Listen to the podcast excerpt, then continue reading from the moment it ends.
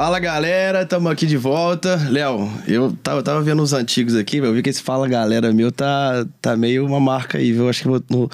Tira ou não tiro? Continua ou não continuo com ele? Bordão, Mantém? bordão legal, gostei. Então tá bom, cara. Você tá bom? Tô ótimo e feliz de gravar de novo também. É, a gente precisa gravar com mais frequência, cara. Tô pensando aqui. O pessoal tá Precisa. gostando, tá pedindo. Inclusive, esse episódio nós estamos gravando uma semana antes de lançar e comentamos que o tanto que o time é importante. Então Demais. vamos fazer um compromisso, gravar com muita frequência, Vamos. com uma ainda mais quantidade, pode ser? Combinado. Mindinho? Beleza. Fala galera, sejam bem-vindos ao Gerais Podcast, podcast realizado pela Bem dizer. marca de moda com identidade mineira, estilobendizer.com.br e Gerais Podcast no Instagram. Fala do cupom, cara. A verdade, né? O comercial tem que lembrar aí, ó. Ó, você que tá ouvindo aí, vai lá no Bem Dizer, no site, usa o cupom Gerais Podcast, vocês ganham 15% de desconto no site inteiro e acima de 350 reais, o Breno entrega pra vocês lá pessoalmente de trem. Vai levando lá. Leva pra vocês lá. Pode, pode tirar. Não é print, não. Como é que fala? Gravar esse pedacinho e mostrar pra nós. Combinado. Galera, o assunto, o papo hoje é muito especial com o nosso. Já estamos amigo dele, já que batemos um papo legal já antes. Depois Caio. Soter é chefe de cozinha, participante do programa Ma- Mestre do Sabor, da Globo, chefe do restaurante O Jardim, aqui em BH, e também proprietário do restaurante Pacato. Isso aí. Aí fala, Caio, seja bem-vindo. prazerão estar aí com vocês, Léo, Breno.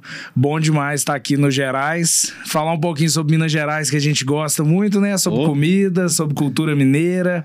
Prazer, obrigado pelo convite. Nós agradecemos, Vale, a cara. gente teve até que segurar um pouquinho o papo aqui antes, né, Léo? Que já começou a gente empolgar é, aqui. não pode já- gastar o assunto antes, né? É, ele falou um negócio interessante, eu falei, putz, tinha que ter segurado esse É. É, assunto. vamos, vamos- vamos repetir aqui, Léo. Não tem problema. não. Pô. Ô, Caio, novamente, obrigado por ter vindo, cara. E quando a gente tava conversando sobre, sobre você, assim, né, pesquisando e tudo mais, você tem uma, uma raiz mineira muito forte, cara. Acho que nós temos, né? O fato é esse, nós, como bem dizer, então podemos falar bem sobre isso, mas você é muito, muito presente isso no seu trabalho e tal. É, de onde que vem e como é que é isso tudo, pra, como você vê isso tudo? Então, é engraçado você perguntar isso, porque eu tava comentando com os amigos meus essa semana, no final de semana, que eu nunca achei que eu tinha muito sotaque mineiro.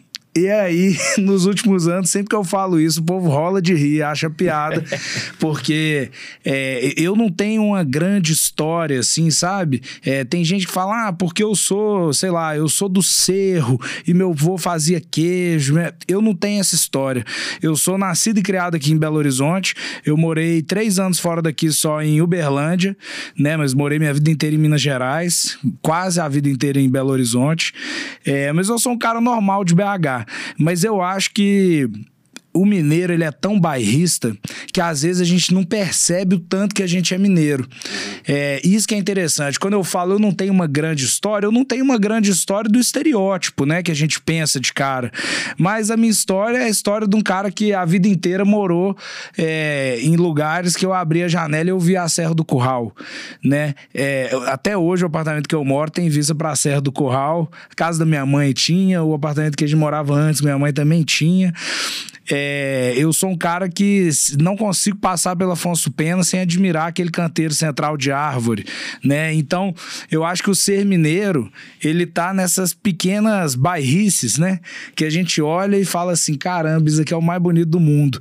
Eu recebi um chefe amigo ano passado, ele é de Salvador, e aí, no- chegou no meio do dia, ele já falou comigo assim: pô, velho. Aqui tudo de vocês é o melhor do mundo mesmo?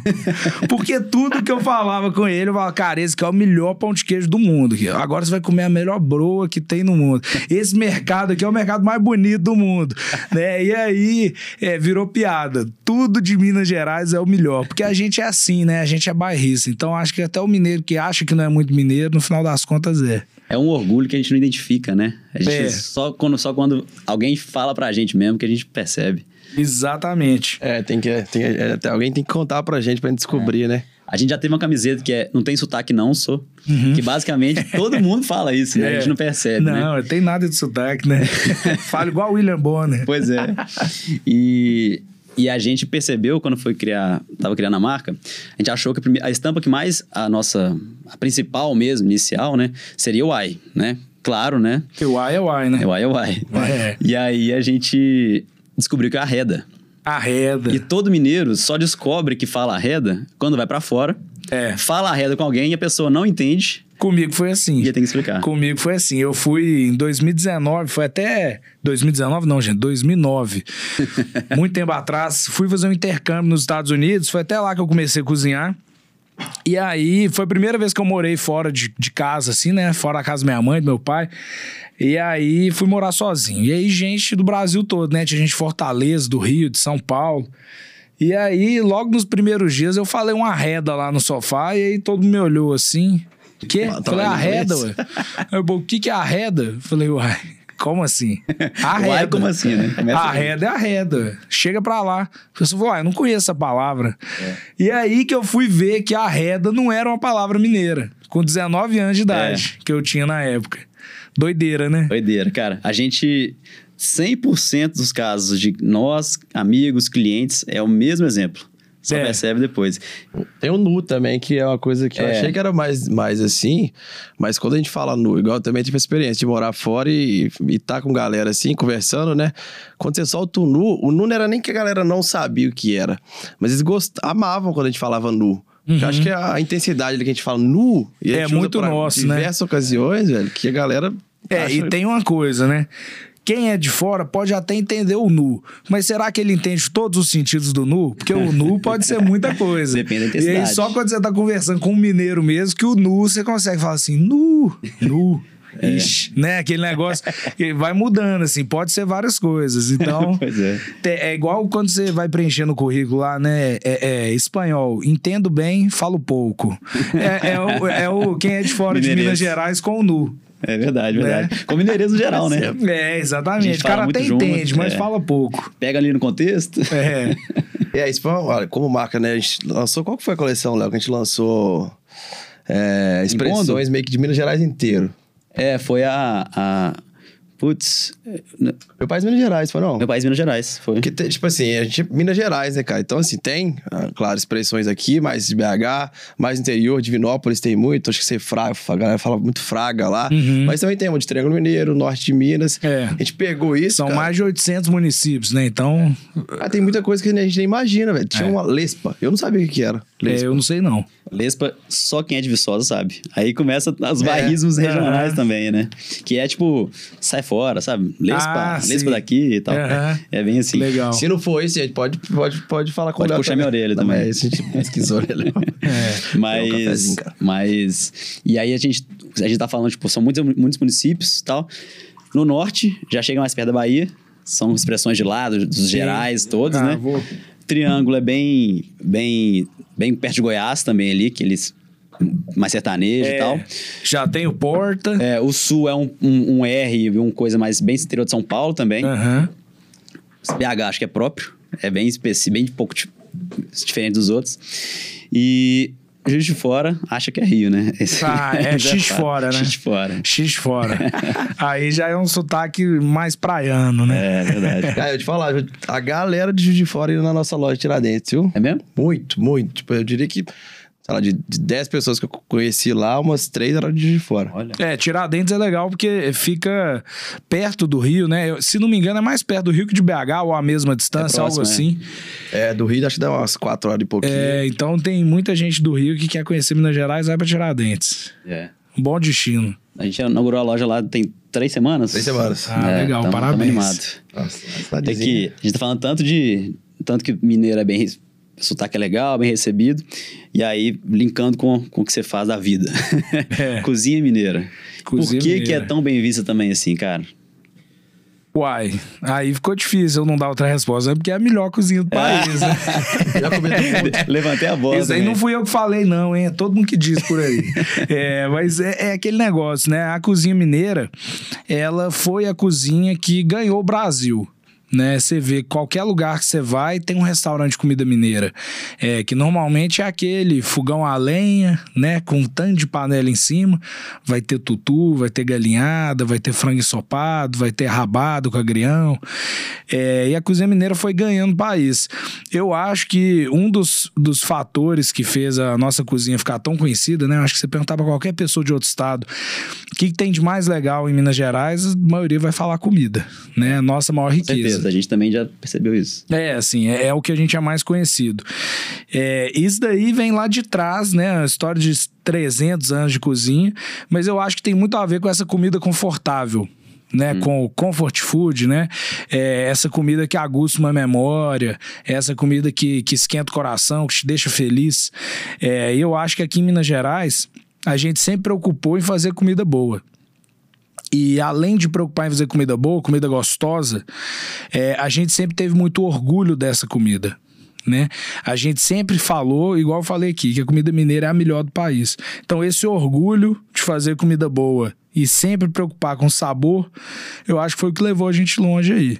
Uma história que foi construída aí não foi por nenhum chefe famoso de doma branca, não foi ninguém igual a mim não, foi um tanto de mãe, vó, né, que elas estavam ali batalhando para fazer comida para suas famílias.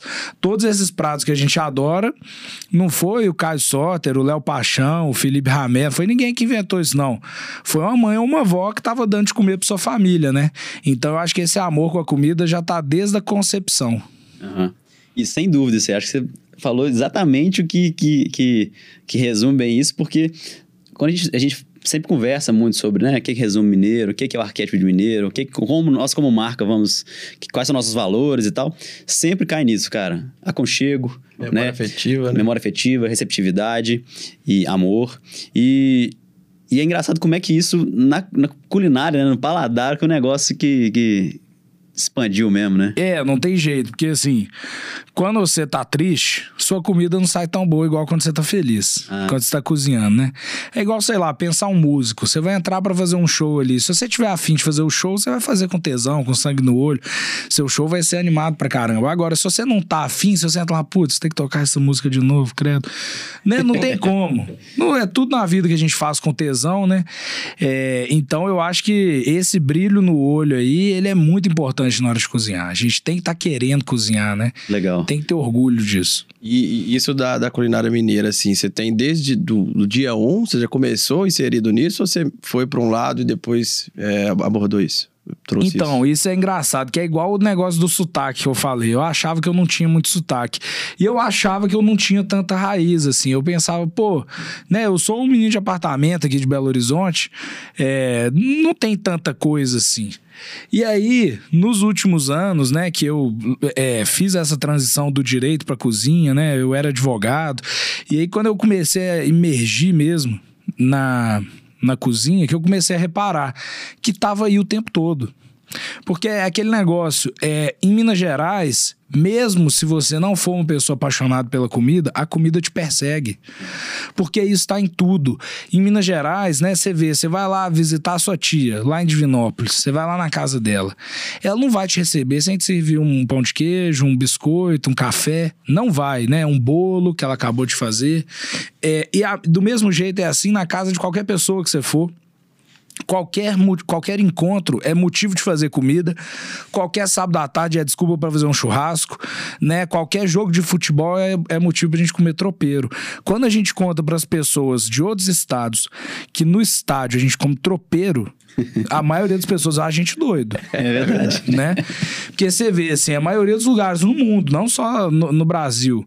Você vai lá em Nova York ver um jogo de basquete, futebol americano, você come um cachorro quente, né? Só que o meu negócio você pega na mão. Cara, comer um tropeiro no estádio é difícil, é. Ainda mais com aquele bifão, com a colher de plástico, ovo, né? Então, assim, você vê o mineiro, ele arruma desculpa para comer em qualquer lugar. É. Então, por mais que às vezes a gente não fale assim, ah, minha avó não era uma cozinheirona de mão cheia, mas a comida tava lá te perseguindo. No meu caso, é, minha mãe sempre cozinhou em casa. Ela fala que ela não cozinha bem, mas é, ela sabe que o arrozinho branco, o estrogonofe dela, eu amo comer em qualquer hora. É, e, e arroz e feijão de mãe dá vontade, né? Dá saudade quando a gente sai de casa. E minha avó também, ela cozinha todo, todo domingo a gente almoça na casa dela. Agora eu falho alguns domingos por causa do trabalho, que agora o Pacato e o Jardim estão abrindo domingo. Mas é, é da minha avó, os pratos campeões dela, eu falo que ela é mestre do feijão. É feijão tropeiro, feijoada. E agora o que eu mais gosto é o frango assado. Frango assado pra mim é a cara do domingo, né? É mesmo? É, ah, é bom demais, né? E ela faz mesmo em forno? Não, normal, ela não assim? faz, não. Eu como na padaria. Como na padaria. eu Eu falo isso imaginando. sempre. Pô, o, o- o prato preferido da minha avó não é ela que faz. Mas assim, é aquele É negócio. sobre afeto, então, o negócio. É, não, com certeza. E aquele negócio de almoço de vó, que ela faz uma coisa pra cada neto, né? Nós somos Ah, é? quatro lá em casa. Então, assim, pro meu irmão é sempre o feijão tropeiro. Aí minha irmã, é, ela gosta muito da farofinha de ovo. Aí tem uma outra irmã minha que gosta de uma tilápiazinha empanada e frita. Eu gosto do frango assado. Aquele almoço de vó que não tem nada a ver com nada. mas no final das contas, você faz aquele prato igual de indeciso no self-service, É. né? E aí Você experimenta um pouquinho de tudo. então eu falo que o meu preferido é o frango assado, mas é porque eu já sei que vai ter o tropeiro, vai ter a tilápia, vai ter o arrozinho branco, a farofa de ovo. Então, casa no de fundo, vó é bom é só demais, que tá ali, né? É, tá ali. E assim, é, e essas referências vão perseguindo a gente a vida inteira. É desde o tropeiro do Mineirão, né? Até o pão de queijo da padaria do seu bairro. Então, todo mineiro, mesmo que ele não ligue pra comida, a comida tá ali ao redor dele o tempo inteiro. Isso é muito diferente daqui pra outros lugares do país, né? Verdade. É legal que assim, a gente, querendo ou não, os tempos estão mudando, né? Até conceito de família, né? Antes era Sim. vários primos, filhos, hoje em dia está sendo mais reduzido. Mas a comida eu sinto que é um jeito de ir passando para geração para geração esse, esse, essa necessidade né? de ter esse domingo em família, de almoçar na casa da avó, de ter esse contato próximo que cria ali, né? Por mais que seja cada dia mais espalhado, talvez né, menos próximo, ali o domingão para comer, jantar e a avó fazer uma comida diferente. Tem, Isso é passando, legal passando. demais, né? É jeito de- E, e, e o negócio que é engraçado é que em cada família você tem uma pessoa que é especialista em fazer um trem e você não vai fazer aquilo ali, né? Você não vai roubar aquele é negócio doido, dela. E, e- pior, você não vai conseguir fazer, né? É, ontem a gente tava num, num boteco aqui tomando uma, que era despedida de uma cozinheira, e aí o Tassi, que é o chefe de cozinha lá do Pacato, né? A gente chefia junto. é, ele tava contando do kibe da avó dele. Ele é lá de Raul Soares, da avó não, da tia, tia Rosa. Ele é lá de Raul Soares, né? Na zona da mata. E aí ele fala que o kibe da tia dele, ele já tentou fazer várias vezes, ele não consegue. Esse cara é um dos melhores cozinheiros que eu conheço. É, mas ele falou, cara, igual minha tia Rosa, ninguém faz esse kibe, né? É, lá em casa, por exemplo, a minha irmã Isadora, que é médica, nem, nem cozinha assim, ela é a pessoa que faz bolo. Se eu precisar fazer um bolo, eu ligo pra ela e falo, "Ô, como é que é a receita daquele bolo? Porque ela é a pessoa do bolo. Né? Legal. E aqui em Minas Gerais a gente tem essas especialidades. E é engraçado que as pessoas respeitam isso, né? Tipo assim, pô, o Léo faz o biscoito, então o irmão dele não vai fazer o biscoito. né? Vai fazer outra coisa. Vai ser o cara do churrasco, mas no É. biscoito ele não vai fazer, o biscoito é o Léo que faz. E qual que é o. Assim, deve ter uma coisa meio tipo. é, eu falo de, de sentimento ali, né? De, sei lá, ali a gente respeita o espaço do outro, não sei, né? Ou Ali a gente fala. de, assim, de, não, não não é forçar, mas fala, cara, se você não for, o biscoito vai ficar pra trás aí, velho, vamos juntar. Vamos, vamos, vamos juntar, né? É, Não, eu acho que tem, um. tem uma coisa também, assim, né, que tem essas plaquinhas que vende na internet, tal, com mensagem, tal, sempre tem umas legais, né? E cozinhar, é, tem uma que sim, cozinhar não é trabalho, cozinhar é um ato de amor, né? Cada pessoa tem seu jeito de, de demonstrar afeto, demonstrar amor, né? E, e aí, ao longo da vida, a gente vai achando as nossas formas. Tem gente que vai ser aquela pessoa que escreve uma carta bonita, aí tem gente que vai comprar um presente, mas não vai nem pôr um bilhetinho, né? A gente vai se diferenciando. E eu acho que a comida é assim também. E aí eu acho que é, é, instintivamente ou subconscientemente a gente acaba respeitando o espaço do outro, né? Não é esse cara aí, ele gosta de falar que gosta da família fazendo bolo. Então, o bolo é dele. Tem quase que um orgulho, assim, em falar, né? Eu mesmo digo, eu tenho orgulho de falar, não, minha irmã é que faz o bolo da família. Minha irmã é boa em fazer bolo, né? Vai gerando uma relação ali de orgulho da habilidade um dos outros, né? Verdade, verdade. E, e que juntando tudo dá um baita banquete, né? Faz o que, Léo? Eu? É. Ô, bicho, eu até, eu até, eu até engano na cozinha, sabe? Não passo fome, não. eu Mas especialidade tem nenhuma. Ah, tem que ter uma. Tem que arrumar uma Uma especialidade. Ó, a minha primeira especialidade, vou falar pra você que tem como ter especialidade até quem não cozinha muito. É. Antes de eu ir pros Estados Unidos, eu não cozinhava nada, assim. Eu cozinhava, é, para não falar que nada, eu tinha uma especialidade, que era o meu misto quente. Bom, ó. É, e meu misto quente na época, né, sei lá, desde os meus 10 anos eu fazia meu café da manhã ali, não era nada especial, né? Naquela época a gente não sabia tanto de ingrediente, o que, que faz mal, sempre tinha assim, né? O Guaraná dá câncer, né? Tinha aquelas histórias. na minha época, na minha casa, minha mãe comprava margarina. Então eu fazia, ó, margarina hoje em dia eu acho um crime, né? É. Mas, assim, é, fazia lá com o, o pão de forma Seven Boys mesmo, aquele Branco. normal, mussarela, presunto e margarina, tá? Não tinha ingrediente chique, não. O pessoal acha isso também, né? Ah, chefe de cozinha só come ingrediente chique. E vocês vissem os trem que eu como? Eu como de tudo. É, tem, ué, pra- pra é, tem que testar, né? experimentar. Pra você falar mal, você tem que provar. É. Se você não provar, não tem como falar mal. E aí eu fazia meu misto quente, eu lembro assim, eu tinha uns 12 anos de idade. E aí, quando eu ia comer meu misto, eu pensava assim: ô, puta que pariu, meu misto quente é gostoso demais. um dia eu vou vender esse Conclusão misto boa. quente. Aí eu pensava assim, pô, se eu fosse ter um restaurante, eu venderia esse misto quente. E eu nem pensava em ser cozinheiro, não pensava em nada disso. Mas eu lembro de pensar isso, assim, pô, se eu vendesse esse misto quente aqui, ia fazer sucesso. E eu passei anos fazendo esse misto quente, né, pra mim ali, pra eu tomar café da manhã. E aí fazia pro meu irmão, eu tenho um irmão mais novo, tem duas irmãs, aí, pô, faz, faz um misto quente pra mim, fazia. Foi minha primeira especialidade. Misto quente de margarina com presunto, né, apresuntado, se bobear, mussarela e, e pão de forma industrializado. Mas aquele misto quente, ele era gostoso pra caramba. E aí, anos depois, depois que eu fui chefiar minha primeira cozinha e tal, é, eu resolvi que eu ia servir esse misto quente. É, e não de margarina. Fiz uma versão 2.0, né? E ao longo dos anos eu já devo ter feito umas cinco versões de misto quente, mas eu já servi em vários eventos, em aula. É, porque até coisas simples assim podem ser muito boas, né? E podem ser especialidade. É verdade. Eu tô curioso pra comer esse misto quente agora. Ah, é bom. Cara, e eu sei qual é esse sabor de margarina no misto quente, cara. Não é? Eu sei dire- Ele é que diferente. É, diferente.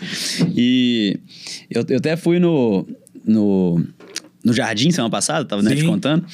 Eu comi um é, purê de feijoada. Ah, legal. É você que criou também assim ou foi na Sim, equipe é, lá? é, então, lá no Jardim a gente faz. é, é, a gente tem uma proposta de fazer uma releitura de pratos famosos da cozinha brasileira.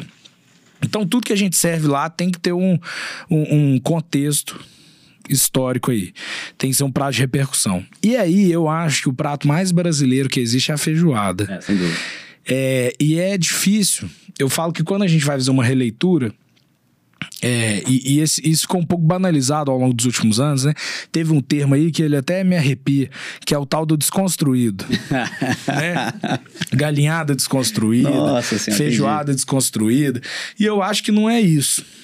Eu acho que quando a gente faz uma releitura, a gente não tá querendo desconstruir aquilo. A gente tá querendo construir de novo. A gente tá querendo colocar mais um tijolinho ali, né? Como se a gente fosse construir mais um degrau naquela escada ali. É, a gente tá querendo somar, né? Porque esses pratos todos eles evoluem. É igual quando eu ponho um prato lá no restaurante, um mês depois ele é um prato completamente diferente, que ele já foi evoluindo, melhorou um processo aqui e tal. E as pessoas às vezes querem destruir o negócio.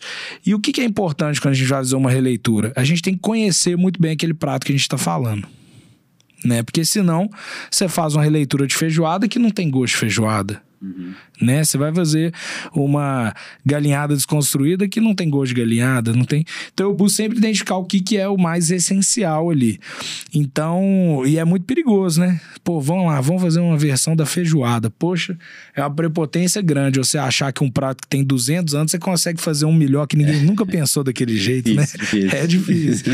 e aí a gente tentou né, transformar num purê a feijoada, né? E aí você comeu a versão vegetariana ou onívora?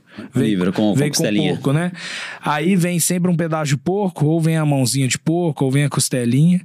É, mas a gente tentou colocar naquele purê ali todo o sabor de uma feijoada. É, e aí a gente já fez isso no pacato também, a gente já fez um pó de feijoada. Você acredita?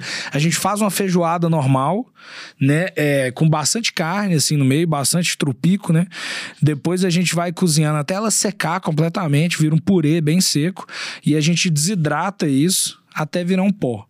Né? Até virar um biscoito, assim, e depois a gente tritura até virar um pó. Eu não sabia nem que era possível. É, e é, é engraçado porque realmente o pó fica com gosto de feijoada. Legal. Né? Feijoada em pó. A gente usa pra finalizar alguns pratos. Aí você usa pra finalizar. É. Ah, então não é igual farofa assim, não. Não, não. Aham. A gente usa assim, é, é, quando você quer potencializar um sabor ali, né? Então, no caso do pó de feijoada, a gente usava num snack que era um snack de feijão.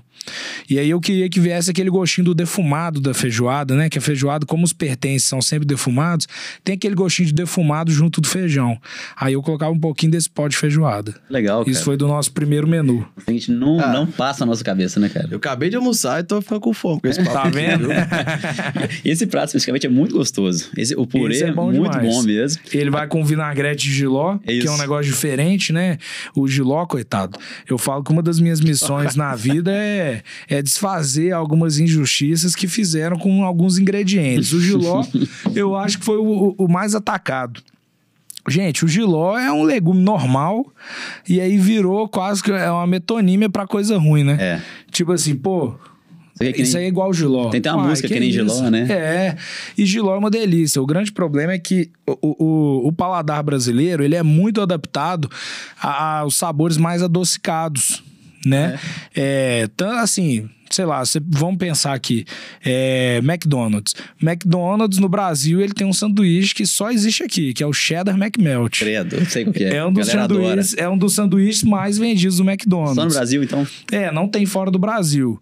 O pão é um pão meio pão australiano, assim, né? Com açúcar mascavo na massa, um pão mais escuro, então um pão mais doce. O cheddar é um queijo mais doce. Ele vem com uma cebola caramelizada que é doce. É o meu preferido. É, é, Não e a gosto, carne dele é diferente das outras carnes, é uma carne um pouco mais adocicada. Ó. Então, quando a gente fala paladar doce, a gente tá falando do brigadeiro. Né? É, cenoura é doce, né? Cebola é doce, depende do que, que você vai fazer. O paladar brasileiro ele é muito adaptado ao, ao doce. É, por isso que aqui a gente. Leite condensado. Leite condensado é um negócio que em outros países quase não existe. É. Né? O brasileiro é fissurado. Leite condensado, você Tudo põe na boca, aqui. até dói a garganta de tão doce, né? É, então, as notas amargas, elas são sempre um desafio para o paladar médio brasileiro. Entendi. Nos últimos anos, a gente teve até um negócio meio fora da curva que entrou na moda aí um drink que é muito amargo, que é o Negroni. É. Né? O Negroni é um drink muito amargo. Mas olha só que interessante. Você vê, a maioria das pessoas que não gostam de Negroni, o que, que elas falam? É amargo Amargo. demais. É. Essa é a primeira coisa. E mesmo um drink amargo, pra agradar o brasileiro, tem que ter uma nota doce nele, que é a laranja e é o, o, o, o Campari mesmo, ele tem uma nota mais adocicada, apesar do amargor. Então, até as coisas amargas precisam ter um doce acompanhando. E o Giló, o azar dele foi esse, que ele nasceu amargo no país errado. O cerrado errado. É, nasceu amargo demais no país errado. Porque o Giló, ele é uma riqueza nossa.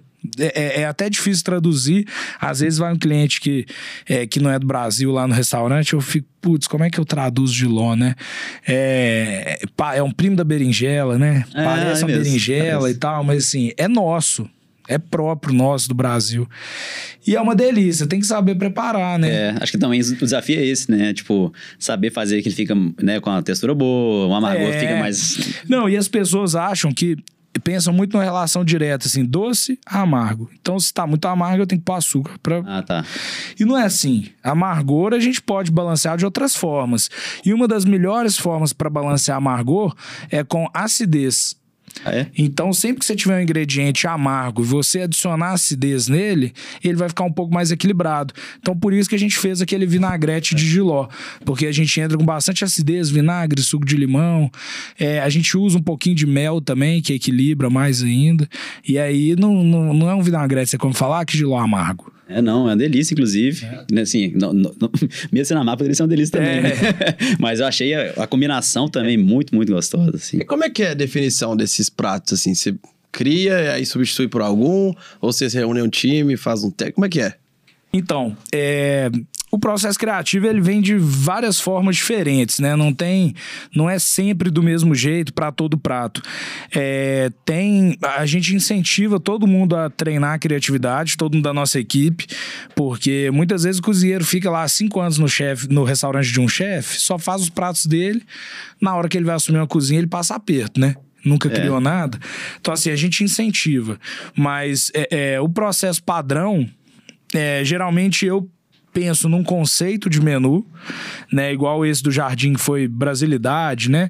É, no Pacato agora a gente tem um, um menu totalmente focado em cozinha de quintal, é, que é a base da cozinha mineira, né? Então eu penso num conceito, vou destrinchando e eu penso em grupos macro, assim.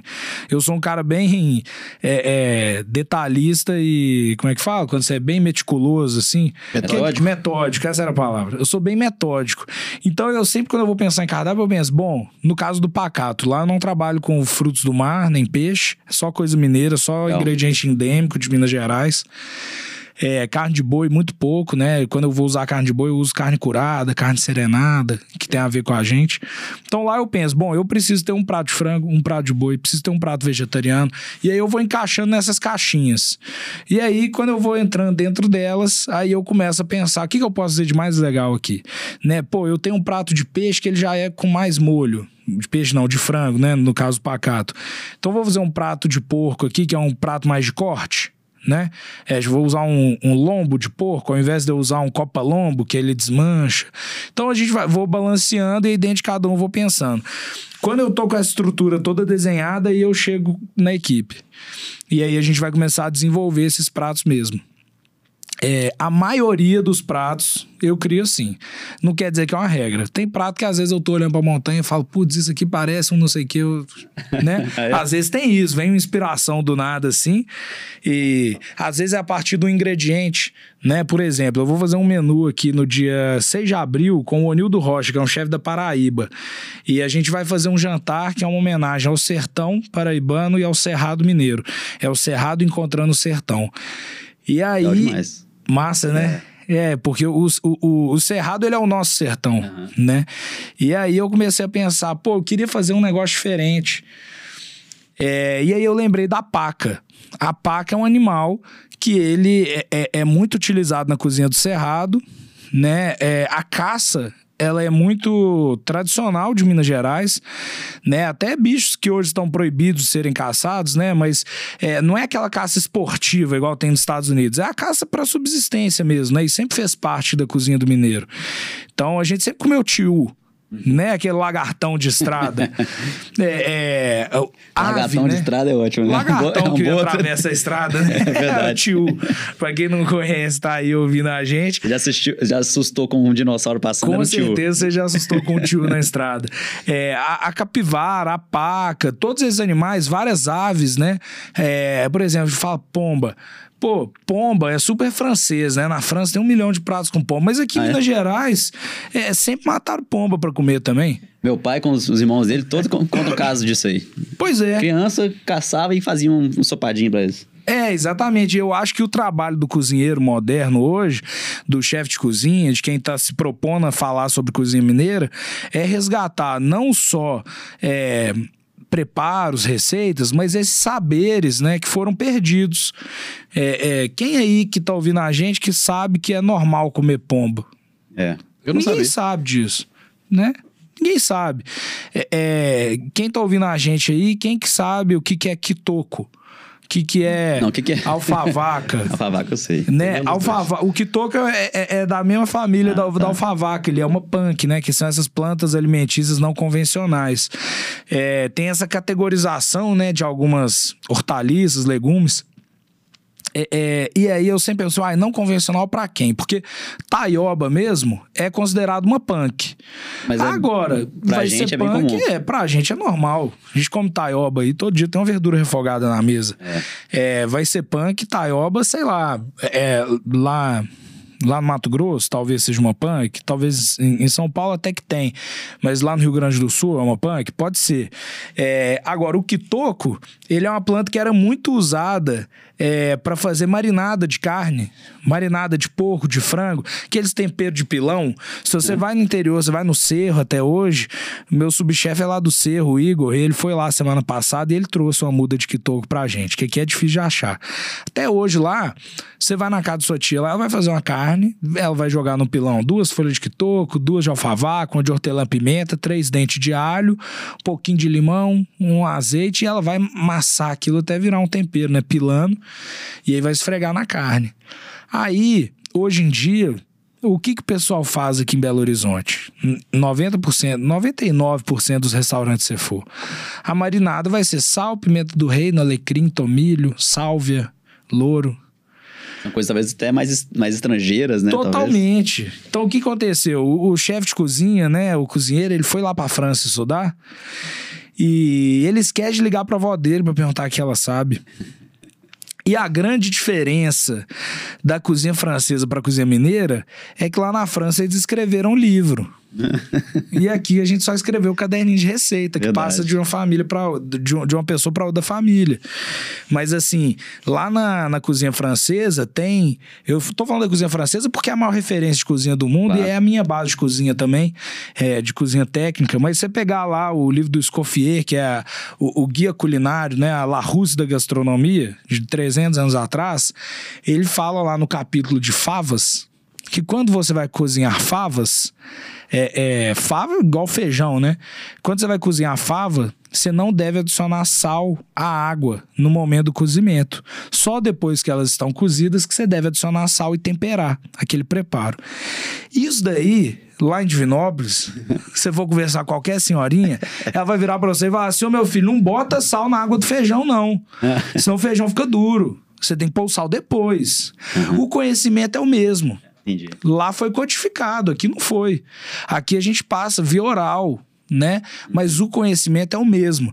Então, eu acho que é uma, uma missão nossa resgatar um pouco do que, que foi perdido, desse, disso que foi passado oralmente. Né?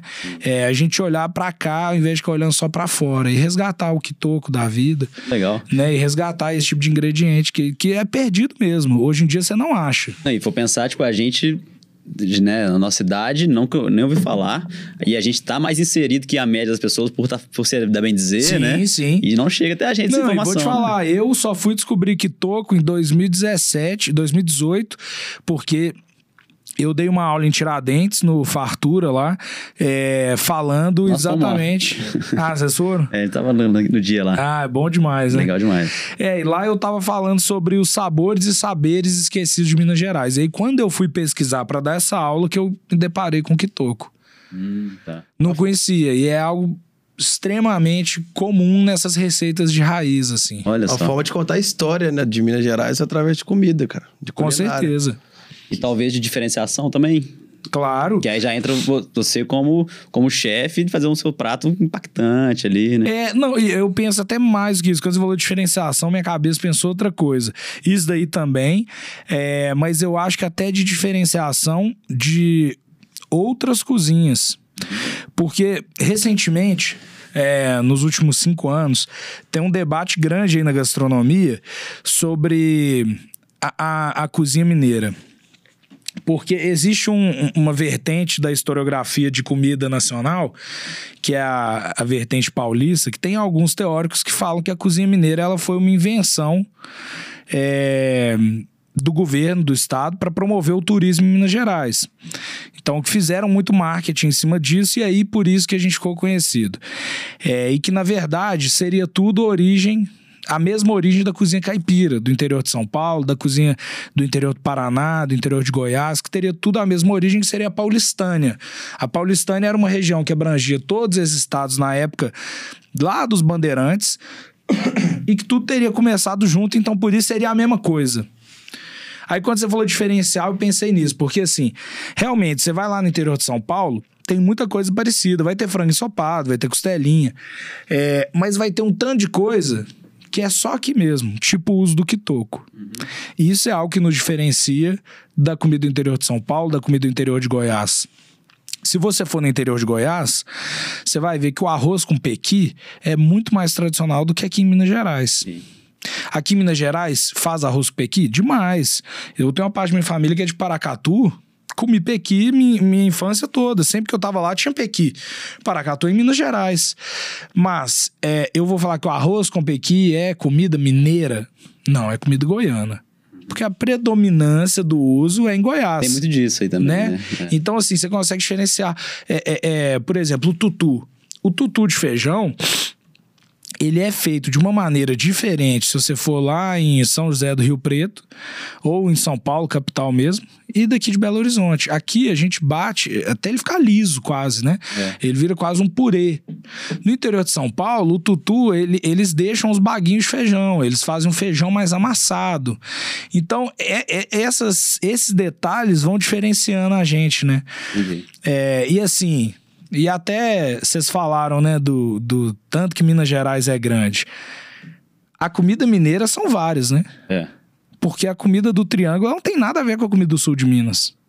E ela não tem nada a ver com a comida da região central, a região das vertentes ou a região do Jequitinhonha. A gente tem alguns elementos que são os elementos que estão em todos os lugares. Mas você vê, a própria galinhada. Galinhada, se você come ela aqui em Belo Horizonte, ou você come ela em Montes Claros, ou se você come ela é, em Paracatu, ela vai ser diferente nesses três lugares. O que, que ela tem de comum? Presença de arroz branco, de frango cozido e de cúrcuma, açafrão da terra. E esses três elementos ela vai ter em todos esses lugares. Mas vai ter um lugar que ela vai ter milho e pequi, vai ter um lugar que ela vai ter pimentão, né? Vai ter um lugar que finaliza ela com ora pronobis, vai ter um lugar que põe taioba, né? Mas tem aquela unidade ali do arroz, do frango e da cúrcuma. Aham. Então a gente vê que a comida mineira ela é múltipla, mas ela tem uma unidade também. Tem um cerne ali Né? igual, né? É, a gente tem assim, é, na década de 50 escreveram um livro, Eduardo Frieiro, chama Feijão, Angu e Couve. E o Eduardo Frieiro. nome, né? é, o no- é o livro mais importante assim, da cozinha mineira. Ele define, ele fala que o feijão, angu e a couve, esses três elementos, eles são definidores da cozinha mineira pela quantidade que a gente usa e pela forma como a gente usa. Então, por exemplo, a couve. O modo mais tradicional de comer couve aqui em Minas Gerais é aquela couve rasgada, É. né? Que você rasga na mão mesmo, refoga um Refoga. pouquinho de alho ali. É, é, isso, do tanto que a gente come aqui, é só aqui, em nenhum outro lugar do mundo Entendi. né? Não tô falando que isso não existe em outro lugar. Mas como isso está presente na nossa rotina, é só aqui. É aqui, qualquer casa de mineiro, você vai ter uma verdura refogada na hora do almoço. Aí vai ter mostarda, taioba, bora pra nobis, couve, mas vai ter uma verdura, né? É. Então isso é muito próprio nosso. Então o feijão, o milho, né, o angu e a couve, eles são assim super definidores da nossa cozinha. Verdade. E esse termo punks aí que você deixou curioso mesmo, assim, é interessante. Você começou a ir a fundo neles para poder também para poder não, mas talvez naturalmente veio vinculando com a cozinha, cozinha de quintal, né? Tudo isso também já existia ali no, no na, o punk já existia no, no quintal. Já né? existia, né? E na época era convencional, né? Não Aham. era não convencional. é porque assim, a cozinha de quintal, como que ela nasceu? É importante falar desse contexto. É, na época da mineração, não tinha ninguém disposto a plantar um roçado de feijão ou criar meia dúzia de porco. Todo mundo queria tirar ouro da terra porque dava mais dinheiro, né? Uhum. É, só que saco vazio não para em pé, né, gente? Então, o ouro dava dinheiro, mas e aí? Tem que comer. Então sobrou mais uma vez para elas, para as mulheres, a função de ter um quintalzinho no fundo de casa, né? Então toda casa tinha, toda casa era um sítio quase, né? e aí você tinha que ter um roçado ali, é, tinha que criar umas galinhas, tinha que ter uns três porcos engordando. É, isso, até hoje, existe no interior, né? Até hoje isso existe. Essa cozinha de subsistência. E aí, é, foi aí que a gente começou a descobrir que o que eles achavam que era o maior tesouro de Minas Gerais, né? Que era aquele metal amarelo, é, que isso não era a nossa maior riqueza. Porque a gente achou que a gente estava afundado na pobreza. A gente não tinha comida. Uma crise de abastecimento gigante. E aí a gente começou a descobrir riquezas. A gente começou a descobrir que mato dava para comer, né? Porque punk é isso, é mato. Uhum. Taioba, ora pronobe, serralha, isso tudo é mato. Isso tudo é, é aquele tipo de planta que, falo assim, onde plantar dá, esse, esse tipo de planta a gente nem planta, ela só dá. né? Cê- Aparece. é, aparece. Você vai estar andando na rua, tem lá boldo. Aham. Tem lá a hora pronobis. É isso, você não planta, ela dá. É, Então a gente começou a descobrir essas riquezas. Aí a gente começou a descobrir o que, pô, tem que matar um porco aqui. O que, que eu vou fazer com esse porco, né? É, não tem geladeira. Então tem que fazer linguiça, tem que defumar, é, tem que fazer carne de lata. A gente começou a desenvolver todas essas técnicas. E a cozinha de quintal foi quem mostrou pra gente que o verdadeiro ouro de Minas Gerais é a terra. Uhum. Né? A terra, o que sai dela e as pessoas que vivem nela. Legal. Esse é o tesouro de Minas Gerais. Nunca foi o ouro, nunca foi nenhum metal precioso, até porque isso tudo aí, gente, nunca foi nosso. É. Sempre foi embora. É verdade. Né? Então, é, no, no quintal, a gente tem que comer o que a terra dá. Então foi aí que a gente começou a usar esse tipo de, esse tipo de ingrediente, né? A Hora Pronobis mesmo tem uma história muito legal. Assim, tem mil histórias sobre a, a origem do termo Hora Pronobis, né? Ora pro nobis é uma, é uma expressão em latim que significa orai por nós. É, naquela época do período colonial, todas as missas eram rezadas em latim. E aí, nas igrejas, é, tinha muita hora pro nobis. Tinha muito aquela planta, né? Que eles nem tinham nome. Nos muros e tal, tinha muita hora pro nobis. Porque nascia. Porque Que nascia. aparecia. Porque nascia.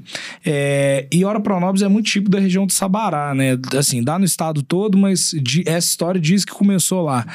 E aí, durante a missa, é, quando o padre falava Ora Pronobis, né? Tinha a hora que ele falava Ora Pronobis, ele virava de costas pra. Como é que chama? Plateia, não é plateia, né? É. Público, não. Pro público da igreja, né? Certo. Pros, pros fiéis. Uhum. Virava de costa lá pros fiéis e falava ora pronobis. E aí ele começava uma oração longa.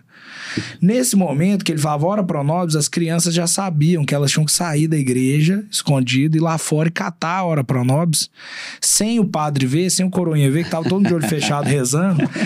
As mães mandavam as crianças fazer Pra isso. cozinhar depois. Por quê? Porque a hora pronobis ela tem aquela baba, né? Igual o quiabo.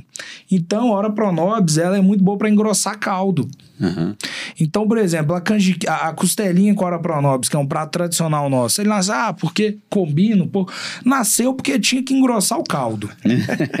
nasceu porque tinha que engrossar o caldo. Se fosse necessário retirar, retiraria. É, tipo assim, se a gente morasse provavelmente numa região perto do mar, tivesse abundância de produtos chegando de Portugal, Ah, ou que fosse perto de rio, a gente não ia ter isso. A gente, isso nasceu da necessidade.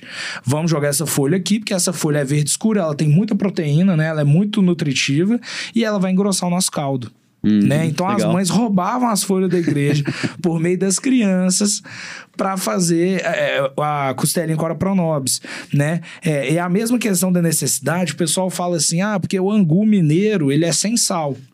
Porque tradicionalmente o angu ele só engloba dois ingredientes, fubá e água. Uhum. Não, não vai sal no angu. Né? Então tem muita gente que fala, pô, o angu mineiro é sem gosto. Eu, hoje em dia, eu tempero angu. Por quê? Porque isso nasceu, não foi porque escolheram pôr sal. Não tinha, né? Era caro pra caramba. O sal era muito caro. Era muito caro. A gente tem registro. No feijão, angu e couve mesmo tem é, é, tabela de preço de alimentos dessa época, né? Sério? O sal era caríssimo, cara. Era caríssimo. Era um dos produtos mais Legal. caros. Então não colocava sal no angu por causa disso. Então hoje em dia a gente já pode pôr Já sal pode, no né? angu. o, sal, o sal é uma das únicas coisas que ainda tá barato no Brasil. Nossa, tá aí por pouco tempo, É. infelizmente. que isso, Brenão? Vai, Engasguei aqui, velho. Ô, Caio, e eu tava vendo, você falou de. Você mencionou aí de as carnes que vocês usam no pacato, né? Geralmente são carnes serenadas, né? A carne de boi são menos óbvias, né? Não vai ter um Sim. bife ancho lá. É, não dá, né? E eu vi que você teve. a- Seu início com gastronomia, né? Foi com o Mami Steaks. Foi o início mesmo? Exatamente. Foi o início, na verdade, foi uma retomada. É, porque assim, onde que começou essa história com a gastronomia? Eu só fazia misto quente, né? É. Contei pra vocês. e aí, de vez em quando saiu um ovo mexido também, mas era meio seco, não era muito bom, não. É igual meu, então. E aí, e aí eu fui fazer esse intercâmbio lá para os Estados Unidos e meu primeiro trabalho numa cozinha foi numa rede de fast food. É? Foi no Wendy's. Sei, sei. Só- Né, o Wendy's- Famosíssima lá, né? É, Mas- nem tem aqui no Brasil. É. Tinha em São Paulo, mas acho que fechou. e no Wendy's foi quando eu comecei a trabalhar em cozinha, mas eu nem via aquilo como um emprego de cozinha. Era um negócio assim, eu tava lá fazendo intercâmbio, tinha que ganhar um dinheiro, tava nem aí. E aí, mas lá eu cozinhava de fato, porque era um fast food que tem Lógico, a maioria das coisas vem pronta, é padronizado, mas tinha algumas coisas que a gente tinha que fazer lá. Tinha uma grelha assim pra carne, assim? Tinha, É. não, e tinha assim, salada, a gente recebia o ingrediente fresco, tinha que manipular, tinha que cortar, então tinha algumas ações de cozinha. Só que aí, um- alguns dias depois, eu conheci uma galera que tava morando numa cidade do lado e eles trabalhavam num restaurante mesmo, que era um restaurante dentro de um clube privado de esqui, que é um clube assim, é, o Bill Gates tem casa lá, Sandra Bullock, louco. Justin Timberlake, é um negócio loucura, assim, é, é o condomínio mais caro dos Estados Unidos. E Que lá isso? dentro tem uns três ou quatro restaurantes. Só pros, só pros membros do condomínio, né? O condomínio tem de 500 casas. E aí, Tem pouco restaurante. não é? Se eu vou parar pra pensar. né? Aí, um amigo meu falou: Cara, eu tô com uma vaga aberta lá, você quer ir? É pra lavar prato. Falei: Vambora. Pagava 50% a mais do que eu ganhava. Claro. Na Falei: hora. Ah, vambora, vou sair do Endes aqui e fui. E aí lá foi onde eu vi pela primeira vez, é, de perto, assim, a ação de um homem, né, de um cozinheiro, um ser humano, no ingrediente para transformar ele em algo diferente. Eu lembro que eu lavava, tava lavando prato assim, no meu segundo dia, e vinha uma panelinha de ferro. Cheia de batata grudada no canto, que era uma batata gratinada. Sabe quando faz assim, a batata laminadinha, coloca um creme de leite, gratina ela? E aquilo me dava um trabalhaço pra limpar. Garrava no canto. Eu falava assim, gente, isso aqui tem que ser bom demais. Porque, uai, pelo amor de Deus. Aí eu fui, chamei um cozinheiro lá e falei assim, ô velho, dá pra eu provar um negócio desse aqui? Porque, pô, tô puto de ter que limpar isso aqui. Aí ele, não, dá, vou fazer pra você. Aí ele foi, me deu pra eu provar. Quando eu provei, eu falei, puta merda, esse negócio é bom demais. Eu falei, como é que faz isso? Ele falou assim, não, isso aí é dois ingredientes, só batata e creme de leite. Lamina batata, bota aqui. Me... Eu falei, pô, eu tenho que aprender a cozinhar. Aí nesse momento... Isso foi a, foi a virada Foi a virada que eu ali. queria aprender a cozinhar. Não quero trabalhar como Sim. cozinheiro, quero aprender a cozinhar. E aí eu falei, não, eu vou colar nesses caras. Eu trabalhava à noite, né? Eu começava três da tarde a trabalhar. Eu cheguei pro meu chefe e falei, chefe, eu posso vir de manhã e de manhã eu fico aprendendo a cozinhar? Aí ele falou, pode, mas eu não vou te pagar isso não, né? Você não vai bater seu ponto. Não. Eu falei, não, beleza. Eu chegava lá oito da manhã todo dia e colava com a galera da... Primeiro eu ia na confeitaria, eles faziam pão, faziam doce e tal, e depois ficava ajudando o pessoal na cozinha. E aí três horas da tarde eu batia meu ponto e aí eu ia pra pia e ficava responsável por lavar prato e tal. E aí fui aprendendo tanta coisa, porque os caras adoraram, né? Chegou lá um menino de 19 anos, falou, pô, posso te ajudar? Posso te ajudar? Animadão lá. Eu lembro que o primeiro dia os caras falaram assim, pode, você já limpou ostra? Falei, não, nunca nem vi uma ostra. De eu moro, nem mar tem. aí os caras, não, então vamos lá. Os caras vieram com um saco, assim, de 20 quilos de ostra, um sacão. Hoje você vai limpar essas ostras, vai abrir ostra. Né? E você tem que pegar uma faquinha, você tem que raspar a concha dela pra tirar tudo que tem de impureza por fora. E depois você tem que abrir. E pra você abrir, você tem que segurar a ostra na palma da mão e enfiar a faca. Então, muitas vezes a faca escapola e fura sua mão aqui, né? É, e aí, assim, furei minha mão inúmeras vezes, mas eu achava aquilo o máximo. Eu achava assim, pô, o cara tá me deixando ajudar ele aqui. E eu fui aprendendo algumas coisas. É, aí tive uma oportunidade, porque um dos cozinheiros lá tinha um horário que ele tinha que ir embora. Tipo, nove da noite ele tinha que ir embora, porque tinha tido filho.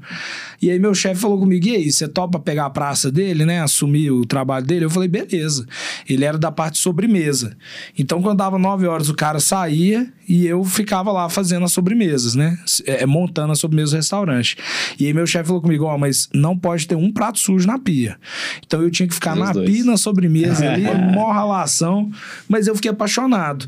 Só quando eu voltei pro Brasil, é, não era uma realidade na minha cabeça ser cozinheiro, né? Isso foi em 2009. A gente tá falando da época que não existia nem Masterchef na televisão. Aham. Então a gastronomia era muito menos difundida e tal. E, e, assim, é, minha família sempre me apoiou em tudo que eu fiz, mas na minha cabeça, naquela época, a opção era tipo assim: ser advogado, ser médico, ser engenheiro. Tava no meio da faculdade no FMG. Então, eu continuei, formei no FMG, né? Eu fiz. é, primeiro eu fiz um curso de Ciências do Estado, que era o curso que eu tava, tava nele nessa época. Depois eu fiz Direito. é, formei em Direito, trabalhava em escritório aqui pertinho, nesse quarteirão, inclusive. Era escritório de tributário? Direito tributário. É famoso? Famoso, é o Botelho Advogados. É Olha. um história muito legal. Inclusive, eles vão fazer um jantar lá no restaurante semana que vem. Ó. São, são amigos até hoje. Legal. Mas assim, eu- eu comecei a estagiar lá, formei. é, E aí, quando foi em 2017, né, eu trabalhava como advogado aqui na Antônio de Albuquerque, 330 ali, do outro lado. E aí, eu tava vendo um vídeo, antes de eu ir almoçar na casa da minha avó num domingo, Oh. aquelas sugestões do Netflix, né? aí apareceu lá pra mim é, é, um documentário que era um documentário sobre carne. Eles estavam buscando a melhor carne do mundo. E aí eles iam é, em, em açougue, iam em restaurante, iam em frigorífico, ia mostrando né, tudo no documentário. E aí a primeira cena do documentário era a câmara de maturação de carne do Peter Luger, que é um restaurante lá no Brooklyn, Nova York. E eles fazem dry aged. Uhum. E aí eu vi aquilo e falei, o que, que é isso? Nunca tinha visto na vida. Isso foi comecinho de 2017. Dei pause na hora, eu sou curioso pra caramba. Comecei a jogar no Google dry age, o que é e tal. Eu só via coisa dos Estados Unidos, tinha nada do Brasil. Aí eu vi que tinha um cara lá em São Paulo que tava fazendo na casa dele e tal, que era o Debete, Uhum. que hoje, Hoje- hoje é é, gigante, né? É, e ele fazia na época na casa dele. Ele tava abrindo o primeiro açougue dele pequenininho. E aí eu falei, putz, pra eu provar esse trem eu vou ter que fazer, bicho. Não vai ter jeito. Aí eu fui, comprei uma geladeira, liguei pra um amigo meu, pro Gui, amigo meu de colégio e tal. Falei, bicho, você já viu esse negócio de? Ele, Não, não conheço. Falei, vamos comprar uma geladeira, vamos fazer? Vamos pôr na sua casa, que na sua casa tem espaço. Na minha não tem, não. Isso que é moro numa sociedade casa boa. grande. Falei, não, vamos pôr na sua casa aí, ó. Eu compro a geladeira, mas você cede o espaço. Não, beleza. Entrei no Mercado Livre, comprei uma geladeira de 250 reais, coloquei lá, compramos uma carne, começamos a testar. Deu. Fizemos o primeiro teste e não deu conta de esperar o tempo, não. Com seis dias a gente já tava comendo o trem. Tinha que ficar um mês. Aí o segundo teste nós deixamos um mês e pô, esse trem tá bom. Fomos em São Paulo, comemos do Debete, falamos, uai, nós tá tá igual dele, assim, tá, tá bem bom. Aí nossos amigos começaram a falar: vocês têm que vender isso aí, não tem ninguém que vende em BH. Falei, é, não é uma má ideia, não. Aí a gente montou a Umami. A Umami era a nossa empresa de dry age, existe até hoje. E o que, que é? Eu tô curioso. É, o dry age ele é uma técnica de conservação da proteína que parece é, é, é, parece um pouco com, com a maturação de queijo Minas. Né? Quando você vai no mercado central, tem lá o queijo fresco e tem o queijo curado. O queijo fresco ele é mais branco, mais molhado e maior. Normalmente, né? O queijo curado, normalmente, ele é menorzinho, ele é amarelo e ele tem um aspecto de seco já, né? Então, o que, que é o processo de, que faz com o queijo? Que é igualzinho da carne. Você tira a água para intensificar sabor. Então, você deixa secar. O queijo, quando ele tá curando, ele fica lá na tábua secando. O queijeiro todo dia tem que ir lá virar ele, passar um pano para tirar a umidade, e ele fica lá secando. Então ele vai perdendo água e o sabor que tá ali vai ficando mais intenso, né? Porque a água não tem gosto de nada. Então, quando você tira a água, intensifica o sabor. O dry age é a mesma coisa. A gente deixa a carne secando numa temperatura controlada, com uma umidade controlada. E aí, além dela perder água, existe um processo enzimático na carne que quebra as fibras da carne. Então ela fica mais macia. Basicamente, quando você vai no supermercado e compra aquela picanha maturada, aquilo lá é o wet aged, que é a maturação úmida. Ali ele está maturando dentro do saquinho a vácuo. O dry aged é a técnica seca. Matura dentro de uma geladeira. Demora um mês pra carne ficar pronta e você perde 50% da carne. Ou seja, tem que ser uma carne grande, já boa, É, já. geralmente são peças de 10 quilos, né? Então, geralmente você vai fazer, vai fazer um ancho, dry, você vai comprar a peça inteira do, do lombo do boi, 10, 15 quilos, vai curar ele inteiro, depois você tira as aparas, porque fica preto por fora. É. Então você tem que tirar todas as aparas e aí você porciona, né? E fica uma carne muito mais intensa de sabor. Desenvolve algumas notas especiais, às vezes um pouco de queijo azul, de castanha, assim, é bem Queijo azul. interessante. Queijo azul é próximo do gorgonzola? Tipo gorgonzola. É, o, que, o gorgonzola é um tipo de queijo azul, né? Ah, sim. Tem, é, queijo azul é tipo uma família, assim, Ah, o gorgonzola tá. é um deles. Aham. E, e aí, assim, é muito legal o dry aged, né? E o dry aged foi minha porta para entrar na gastronomia. Legal. É, Isso aqui é um ótimo exemplo de habilidade, é, que habilidade é importante na vida, e ferramentas são importantes e, e pe- pesquisa e estudo. É. 2017, 18, que era isso aí mais ou menos? Isso foi comecinho de 17. Vou te falar que 16, 17 eu tava fazendo também dry age lá em casa, É mesmo? porque eu fazia cerveja, artesanal Aham. e tal, então eu era sempre fui muito curioso com esses trem. Ó, que legal. Aí comecei a ver uns vídeos assim também na internet, falei, "Nó, que trem é esse? Vou, vou inventar moda. Cara, eu, tinha, eu já tinha geladeira usava pra cerveja e tinha o termostato que ligava e desligava a geladeira. Então, a temperatura eu conseguiria. Umidade não, comprei um, só um ventiladorzinho para rodar lá dentro. Aham. E a carne que eu fui comprar não era uma carne ideal. não era uma carne muito grossa, assim, era Aham. pequena e tal. Não, eu já, é, eu já fiz teste, assim, que é catastrófico. Quando. Já, É. eu, eu falo assim, né? Eu falo a parte que deu certo, mas deu muita coisa errada isso também, né? também. Teve uma vez, teve um pico de luz lá, que ficou três horas sem energia. A gente perdeu. Quantos quilos? 200 quilos de carne. Ah, sério? Que dó. É. Putz. Ficou tudo verde. eu fico- fico- Ficou tudo podre. Nossa, três horas só, né? Três o horas. cheirinho do lugar que deve ficado. Então, assim, é, é, foda, cara. E a gente, assim, na raça ali no começo, né? É, fazendo tudo assim, com pouca grana e tal, perdemos carne pra caramba. Então Hum. as coisas acontecem. É. Já fiz também dry age com peça menor, Aham. não dá. É, fica fininho, fica assim, Fi- Não, vai sobra nada, né? É. Quando você começa a tirar as aparas, não sobra nada. E aí, assim, o dry aged foi o que me fez entrar na gastronomia, né? Esse recomeço na gastronomia. É, eu conheci uma galera legal da gastronomia que, que eram pessoas que compravam o meu dry aged para vender nos seus restaurantes. E aí um desses caras foi o Felipe Galastro, que ele era chefe na época do tempo cervejeiro da Baker, que era Sei. ali no Jardim Canadá. Jardim Canadá não, Olhos d'Água. Olhos d'água. E aí o Galastro hoje é um amigo meu, assim, e ele me apresentou muita gente legal. É, falava muito do meu produto, e aí eu comecei a ser chamado para dar aula, para fazer evento.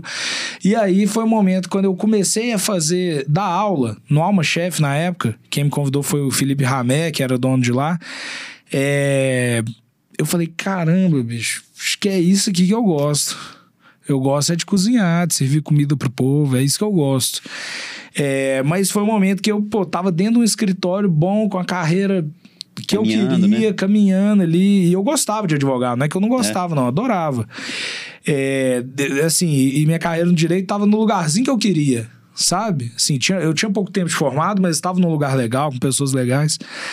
E aí eu comecei na minha cabeça um processo de dúvida que durou um ano aí, 2017, 18. E eu falei, não, beleza, vamos, vou mudar para cozinha. É, só que eu, eu tenho até tatuado aqui, ó, segurança e evolução. É, que eu acho que evolução é muito necessário, mas a gente tem que estar seguro, que senão é doideira. Ah, Então, é, verdade, boa, boa né, é isso. Se você só evolui, se você tenta evoluir sem ter segurança do É. passo anterior, você tá doido. Verdade. É, então, assim, aí quando eu decidi, não, eu quero fazer uma tra- transição, então tá, como é que vai ser meu plano? O que, que eu vou fazer? E aí eu comecei aí aos pouquinhos, eu já sabia que eu queria virar cozinheiro, mas eu não ia, né? Eu até admiro, eu tenho um amigo, Jaime, que era chefe da borracharia ali, Sei. um das minhas comidas preferidas de BH. O Jaime é muito mais corajoso que eu. O Jaime, nos anos 2000, né, ele era advogado e queria virar cozinheiro. É Uma história parecida com a minha, mas ele era advogado há mais tempo, ele já tinha formado há mais tempo, ganhava salário aí na época 10 pau por mês e tal. O cara largou tudo, foi lavar prato no self-service pra ganhar 300 conto por mês. E esse daí é, deu certo. aprender a Deu vivência certo, mas mesmo ele apanhou pra caralho pra isso. É. E aí eu falei, não, eu preciso de uma transição um pouco mais segura. E aí eu comecei a dar muita aula, fazer muito evento. É, eu fazia muito jantar no Trindade na época, né? Que tava aberto aqui. Trindade, saudoso, meu restaurante preferido da cidade. E aí lá foi onde eu comandei minha primeira brigada, assim, né? Minha primeira equipe de cozinha foi Brigada? lá. Brigada. Tem a ver com causa da, da, da intensidade do negócio ali? É, não, é termo? brigada vem de, brigada é brigada militar, né? Incêndio, né? É, porque a cozinha ela tem uma lógica completamente militar. Hum. Ela nasceu dentro das guerras napoleônicas, né? Dentro do exército, assim. Você tinha um- uma brigada de, de alimentação que era quem fazia comida. E aí tudo remete ao exército, né? Você vê que as domas, que são aquelas, aquelas roupas de chefe que tem botãozinho assim, ó. É, verdade. É um do lado do outro, é igual o uniforme do exército napoleônico. É chapéu, as insígnias. Olha só. É, tudo tem a ver com, com militarismo. Porque na cozinha, se a gente dá uma piscadinha, dá tudo errado. Era. Então, se você não tiver uma lógica muito militar, Entendi. vai pro saco. Eu, eu- uma vez eu ouvi um amigo meu falando um negócio que eu achei genial. Rafael Cardoso é um dos produtores de porco mais incrível do país, lá do Vale do Paraíba, na Serra da Bocaina. E ele é um grande cozinheiro também. Ele virou produtor de porco depois de mais de 15 anos de cozinha. E aí o Rafa falou comigo assim, ô Caio, é, na cozinha a gente tá tentando fazer o contrário do que a natureza quer. Quando a gente quer que um negócio fique quente, a tendência natural dele é esfriar. E quando a gente quer que um negócio que frio, um sorvete, qual que é a tendência natural dele? É derreter, esquentar. Uhum. Quando você quer que um pão fique macio, se você deixar ele em cima da mesa muito tempo, o que, que vai acontecer? Vai ficar duro. Se você quer que um trem fique macio, se você deixar ele do lado de fora, ele vai ficar o quê? Duro. Então, o cozinheiro, ele tá o tempo inteiro lutando contra a natureza. Verdade. O tempo Não, mas- inteiro. Não tem nada que a gente mostre que é assim, ah, não, isso aí é o natural. Porque o cozinheiro, ele faz exatamente intervenção na natureza, né? É. Então, assim, cara, uma luta do homem contra a natureza, ela é uma luta um pouco injusta, né? Assim, eu não sou eu não sou um cara de religião, sou um cara que eu tenho muita fé, mas eu não sou pegado em uma religião, né? Mas se a gente for pegar em todas as religiões, a natureza ela é a expressão de Deus, né? Então, se você tá lutando contra a natureza, você tá lutando contra Deus. Como que você vai ganhar de Deus, bicho? É. Se não for numa lógica muito militar, você não consegue. Então, Faca é, é por isso que. É, então assim, na cozinha, a gente tem aquela lógica ali que não pode ter um erro nem de 20 segundos, porque a gente só consegue mandar o prato pro cliente quente ou frio, né, dependendo do que a gente quer, Macio. crocante ou macio, né? A gente só consegue mandar ele nas condições ideais se Deus dá uma piscadinha. Na hora que ele pisca é a hora que a gente tem que mandar esse prato. Se ele abrir o olho de novo, nós perdemos a guerra. É verdade. Então, assim, essa batalha do cozinheiro para mandar o prato perfeito pro cliente, eu acho que nenhum cliente tem ideia de como é que é. Pois é. É aquela loucura mesmo. Eu já vi, né? em Filme, até no, no Mestre Sabor, no Masterchef, né? É bem pressão, aquela pressão. É uma loucura, cara, é uma loucura. Vou, é, é, assim, dentro de uma cozinha profissional, como que funciona? Na hora que é, até os comandos são de exército. Na hora que entra uma comando, vamos supor, vocês dois sentaram para almoçar lá no pacato. Aí vocês pediram um costelão e um arroz de porco. Tá? Aí, lá no meu, o garçom anotou, lançou no sistema, sai lá uma comandinha pra mim. Mesa 4, um costelão, um arroz de porco. Na hora que eu pego essa comanda, eu como chefe de cozinha, eu falo, atenção cozinha. Todo mundo tem que parar o que tá fazendo e me ouvir. Atenção cozinha, marcha. Assim, marcha dessa mesmo? forma, marcha. Olha.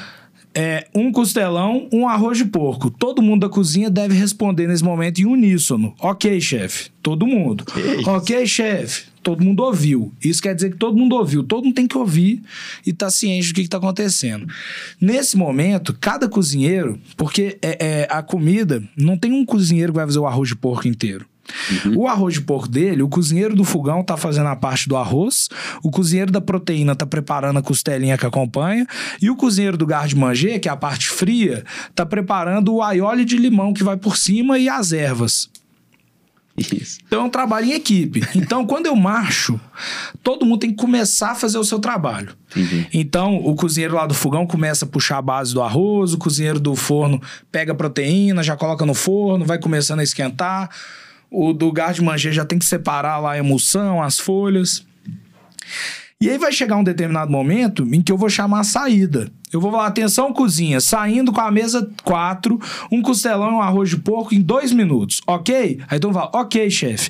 Então, nesse momento que eu dou o tempo, o cozinheiro ele tem dois minutos, ou três, ou quatro, o tempo que eu falar. É, e aí, lógico, o chefe tem que falar esse tempo baseado na, na possibilidade É, ali do saber, cozinheiro né? de entregar, né? Não vou Deve pedir em difícil 10 demais pra segundos. poder também coordenar tudo isso. É. né? E aí eu tenho que falar, olha, eu preciso disso aqui em dois minutos, ok? Ok. Em dois minutos eu vou pegar o prato, vou colocar na minha bancada de montagem e cada cozinheiro vai trazer o que é a sua parte do prato. Então vai vir um cozinheiro com a frigideira de arroz, um com a costelinha, outro com a emulsão, né? E aí tem o costelão também. É. Aí tem o costelão, tem o acompanhamento do costelão, Tem tem, o junto, molho né? do costelão.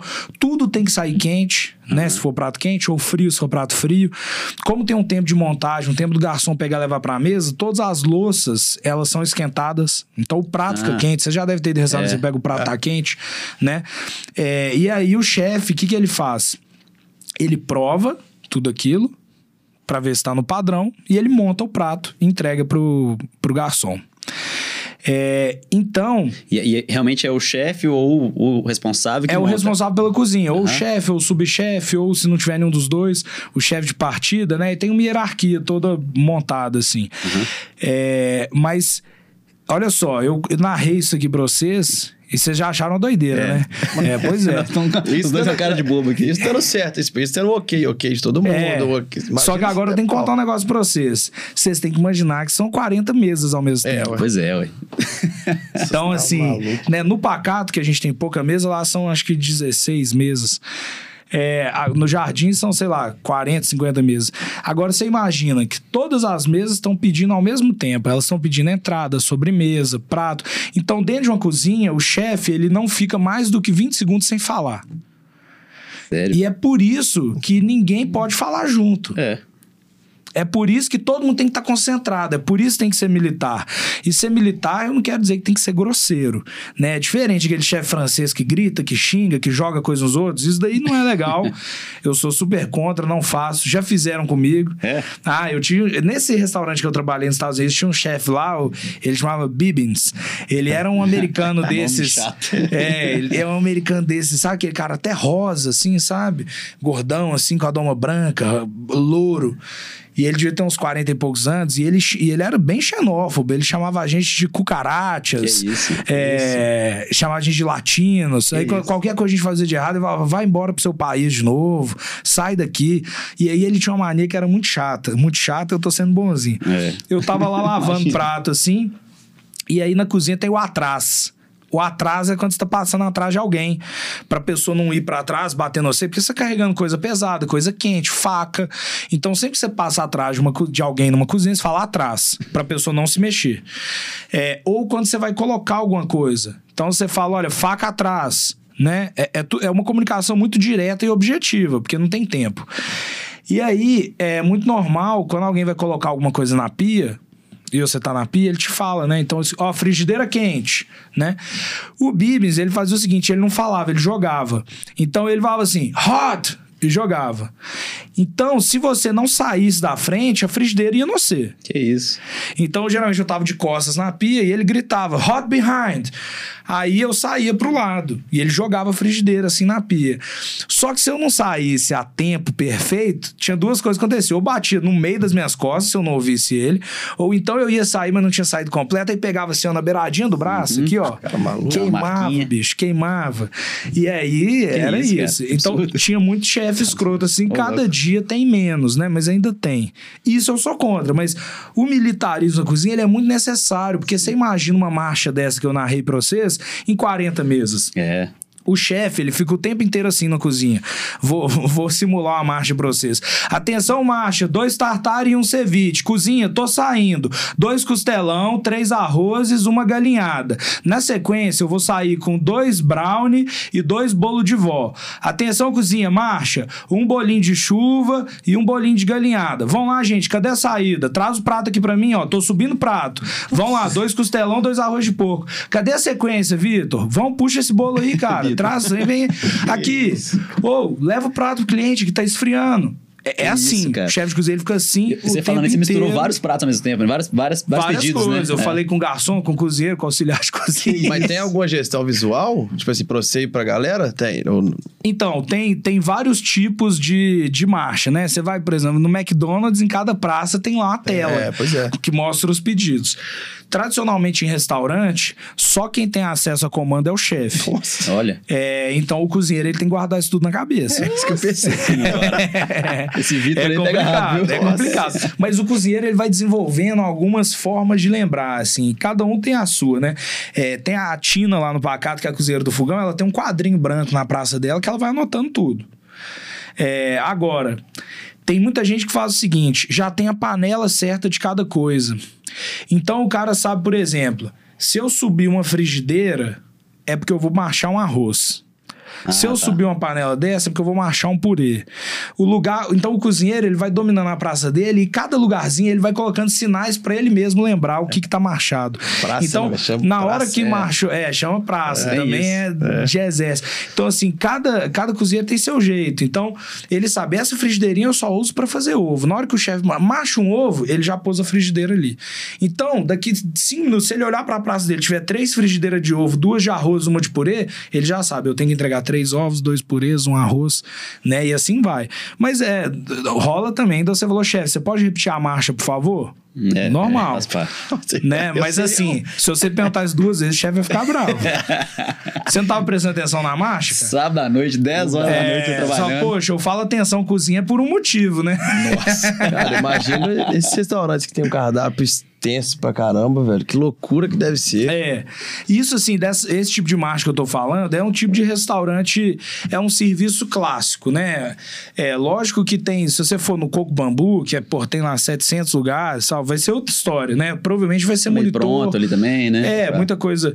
Mas assim, restaurante, se você for aqui no, no Gluton, se você for no Pacato, né? Nesses restaurantes assim, tudo vai ser desse jeito. Legal, cara. É uma doideira, né? Eu tô de cara aqui. Imagina o tanto que você é acelerado, então. Você não... É. Ah, é, bom ponto, bom, bom gancho isso aí, que eu, quando eu tava vendo sobre a origem do nome Pacato, que eu achei um nome muito legal, Ah, verdade. é porque, né, é justamente pra, pra gente buscar essa... É, o pacato ele é uma provocação até pra mim mesmo. É, justamente. Porque eu, né, eu sou zero pacato, eu tô sempre correndo de um lado pro outro, fui assim minha vida inteira. Eu, eu hoje sou chefe de cozinha, fui advogado, falei com vocês, fiz ciência do Estado, que é um curso que é tipo ciência política, né? É, fiz gestão pública na UENG, eu fiz mil coisas diferentes na minha vida, produzi eventos, tive agência de publicidade, trabalhei com evento esportivo no Brasil inteiro, cara. Fiz evento em mais de 20 cidades no Brasil. Isso. Então, eu fiz muita coisa na minha vida. Fui professor de inglês, de português. Intercâmbio, então, se eu for falar o que eu fiz em intercâmbio, vocês não acreditam. Já fui assim, de atendente do Endes até faxineiro do Justin Timberlake. cara. É da casa dele? É, na casa dele. Que irado. É assim, bicho, eu- meus amigos falam que eu sou Forrest Gump brasileiro. É. muita coisa que eu fiz na vida, muita coisa. Que eu tô sempre. Minha cabeça funciona assim, eu tenho que estar sempre com uma coisa nova acontecendo. Eu sou viciado em adrenalina. Então, o pacato ele é uma provocação pra mim. Tipo assim, ô, calma aí, respira. Quando você tá inteiro num lugar, você é mais feliz. Você aproveita melhor aquilo, quando você tá inteiro, né? E esse nome nasceu muito de uma observação minha de um quadro chamou O Violeiro.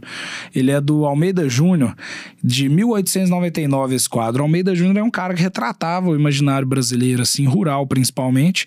E esse quadro Violeiro, ele tá lá na Pinacoteca de São Paulo, inclusive. Ele é um cara sentado numa, numa janela, aquela casinha de pau a pique, e a mulher do lado de fora com um pano de ombro no ombro, assim, pano de, pano de prato no ombro, ele tocando a viola e ela cantando. É só isso quadro. Mas quando eu, eu tava lá vendo esse quadro, eu já gostava dele, aí eu vi ele pessoalmente e falei: caramba, bicho, o Brasil é isso aqui, ó. Isso é o Brasil. O Brasil não é aquela foto dos arranha-céus de São Paulo. O Brasil é isso. Porque isso daqui é de 1899 e eu tenho certeza que se eu chegar lá em Divinópolis, eu acho uma cena dessa. É. E Divinópolis não é uma cidade pequena, não. Aham. Mas eu tenho certeza, se eu chegar lá, ali nas imediações, Na chacrinha do Amaral. na chacrinha do Amaral, tem um cara sentado tocando viola, a mulher cantando do lado. Então o Brasil, ele corre num tempo diferente do nosso. Do nosso, a gente, do meu. É. Eu que tô aqui numa grande cidade correndo, fazendo mil coisas. Então, esse é o verdadeiro Brasil. E aí, quando eu olho para aquele quadro, é, aquelas pessoas estão felizes, elas estão inteiras. A mulher tá cantando a música, o cara tá ali, eles não estão preocupados com mais nada. Então, quando eu recebo alguém no pacato, eu quero que essa pessoa se sinta assim, inteira naquele momento, para ela poder prestar atenção na comida, na bebida, no atendimento, para ela prestar atenção na conversa com a pessoa que ela gosta, que tá sentada na mesa com ela, né? Para ela se dar de presente. Eu falo que assim, às vezes hoje em dia a gente fica tão agarrado no celular, que assim, pô, será que será que me mandaram mensagem aqui? Será... Igual agora aqui que gente tá gravando. Meu celular tocou aqui uma hora e eu falei, putz, será que aconteceu alguma coisa e tal? Eu fui olhar. Ô, gente, se a gente ficar uma hora e meia sem mexer no celular, nada vai acontecer. Pois é. Nada vai acontecer, com algumas exceções, né? É, mas Assim, não vai acontecer nada. É. E a gente hoje é neurado com isso, então a gente fica assim. Então o pacato ele é uma provocação pra mim e pra todo mundo, né? Legal. Quando a gente é pacato, a gente é muito mais feliz. E eu tô, Legal. tô tentando. eu, a gente, eu quero ir lá, Sensacional o nome, inclusive, já fui no jardim, gostei muito, eu quero ir no Pacato sem smartphone agora. É, isso aí. Eu fiquei viajando quando ele falava. Isso eu ficava viajando, tipo assim, cara, de- deve ser um jeito de. Ah, é proibido esse celular aqui, cara. É. Lá, né? Porque é realmente a essência do, do restaurante, né? É, e, tem mim vai ser alguns lugares, por exemplo, lá no Japão tem um cara que ele é, que é o Jiro Ono, que ele tem um restaurante de sushi dentro de uma estação de metrô de Tóquio. Cabe só 10 pessoas na estação, no restaurante dele, é só um balcão. E é o melhor restaurante de comida japonesa do mundo. Ele ganhou inúmeros prêmios, ele tem 90 e poucos anos já. Já vi no YouTube já. Já viu? É, acho que Giro Dreams of lá. Sushi. É. E aí, no giro, é, você não pode tirar foto da comida. Ninguém tem foto da comida dele, só as fotos que ele divulga. E ele quase não divulga. É, e assim, pra você jantar lá, você vai gastar uns 1.500 dólares é, e você vai comer 10 peças de sushi. É isso. É isso. Dura 15 minutos o jantar. Isso. Sacou? Então, é, aí, né, tem. Lógico, eu tô dando um exemplo muito extremo. Mas tem um motivo pra você não mexer no celular. Olha só, hoje, do dia que eu comecei a cozinhar, em 2009 até hoje, tem uma preocupação que eu tenho certeza que o meu chefe lá em 2009, o Bibis, esse escroto, ele não tinha. Ele não preocupava no tempo que as pessoas iam gastar pra tirar foto da comida. Eu preocupo. Uhum. A minha comida ela tem que sair mais quente hoje Ah, do que em Porque 2009 até ficar sairia. pronto para comer, gasta foto. Porque o garçom vai levar na mesa, vai colocar lá, e quando chegar lá, no É. mínimo dois minutos, essa comida vai ficar antes dela ser tocada. No Verdade. mínimo. Verdade. Porque 90% das pessoas vão tirar foto antes de comer. Verdade. Então eu não posso servir uma coisa que fica mole rápido, uma coisa que vai ficar dura rápido, ou alguma coisa que vai esfriar rápido. Eu não posso. Porque o cara vai tirar a foto antes. Verdade. Então, quando vira um giro ono desse da vida e fala, tipo, olha, eu não vou permitir tirar foto da comida no meu restaurante. Tem um motivo, não é porque o cara é chato, não. É porque o cara gasta horas selecionando o melhor peixe. Ele gasta 15 anos treinando o cara que vai fazer o arroz do sushi dele, o chari. E ele não vai perder isso porque você quer tirar uma foto. Uhum. Ele tem um, um nível de comprometimento com o ingrediente e com o, o bem-estar do comensal dele que ele não vai abrir mão disso pra você tirar uma foto pra postar no Instagram. Entendi. E ele tá falando, tá vendendo experiência, né? É, lógico. E ele atende 10 pessoas por dia, né? Pois é. Então ele pode falar assim: não, se você quiser vir aqui é sem foto, cara. né? É fácil. É, eu queria poder fazer umas coisas dessas assim também. Quem sabe um dia. E esse É. conceito do pacato, né? Assim, na minha visão, é totalmente replicável pro interior, né não? Uai. Pensa não? Projetinho, Tiradentes. É. É, dá pra fazer, né? Em alguns lugares. A gente tem alguns desafios no Pacato, porque, assim, é, esse trabalho é um trabalho um pouco educativo também. É, por que educativo? Porque a gente nasceu e cresceu comendo frango e porco. Quando eu digo a gente, mineiros. Mas quando o mineiro ele sai pra comer fora, tem dois tipos de comer fora. Tem o comer fora no lugar que eu gosto, que geralmente é o bar do seu bairro, é na casa da sua avó, da sua tia. E tem o comer fora e num lugar chique, né? É. Ah, vamos lá no restaurante, ó. E quando você vai no restaurante, você não pede porco e frango. Saquei. E o meu restaurante é de porco e frango. Uhum. E custa o mesmo preço que se você comer camarão no restaurante do meu concorrente, do meu, né? Não vou falar concorrente, não. Nos outros. Do- nos outros restaurantes, né? Custa o mesmo preço do camarão. Não é mais barato porque é frango, porque é, é- é porco. Primeiro que eu uso os melhores porcos do Brasil. Eu uso porco bom, de verdade. Eu, né? E é o do, do, do seu amigo lá? Eu, eu não uso só o do Rafa. O do Rafa a gente usava muito no último menu pra banha. A gente serviu uma banha de porco com pão lá, que era muito legal, que era tipo uma manteiga de porco que a gente fazia com a banha. Mas eu vou variando vários produtores. Porque tem muito produtor bom, então a gente tem que usar de todo mundo.